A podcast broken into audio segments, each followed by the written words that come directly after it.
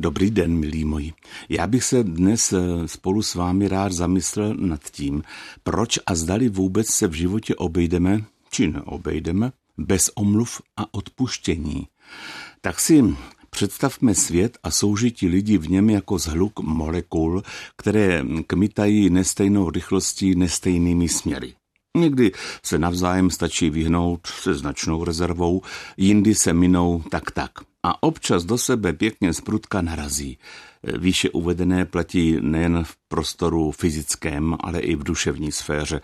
Některá střetnutí můžeme dopředu předvídat a třeba se jim i vyhnout. Jiná s předstihem nerozklíčujeme, třeba proto, že nám jednoduše nedojde, že by k nějakému střetu mohlo dojít. Srazíme se a boule je na světě. Opět je lhostejné zda opravdová hmatatelná boule či zranění v duševním prostoru. Hojní, urychlí, omluva. Pokud můžeme odpustit, lépe se nám opětovně vrací do stavu zdraví a pohody. Odpuštění a potažmo odpouštění je taková vrcholová disciplína. Může trvat dlouho, než se tomuto umění naučíme. Je jisto jistě znakem duševní zralosti. Děti typicky odpouštět zpočátku neumějí. Přirozeně vidí svět pouze ze svého úhlu pohledu. Jen vývojem a dobrým výchovným působením se v průběhu života učí odpouštět. Když odpustíme, můžeme ze sebe sejmout balvan, odložit zranění, které nám někdo jiný způsobil, znovu se volně nadechnout a dívat se dopředu.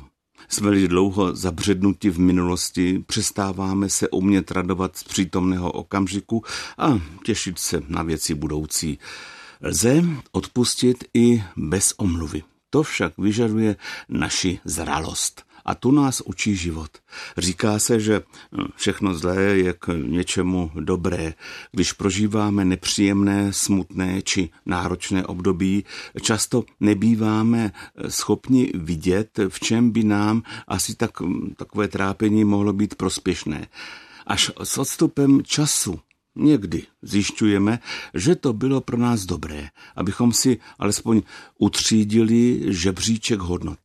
Zlými zkušenostmi, když je zvládneme přestát, se naše hodnoty často změní. Mnohem víc si vážíme zdraví a každé chlidné chvilky, kterou nám život dopřeje.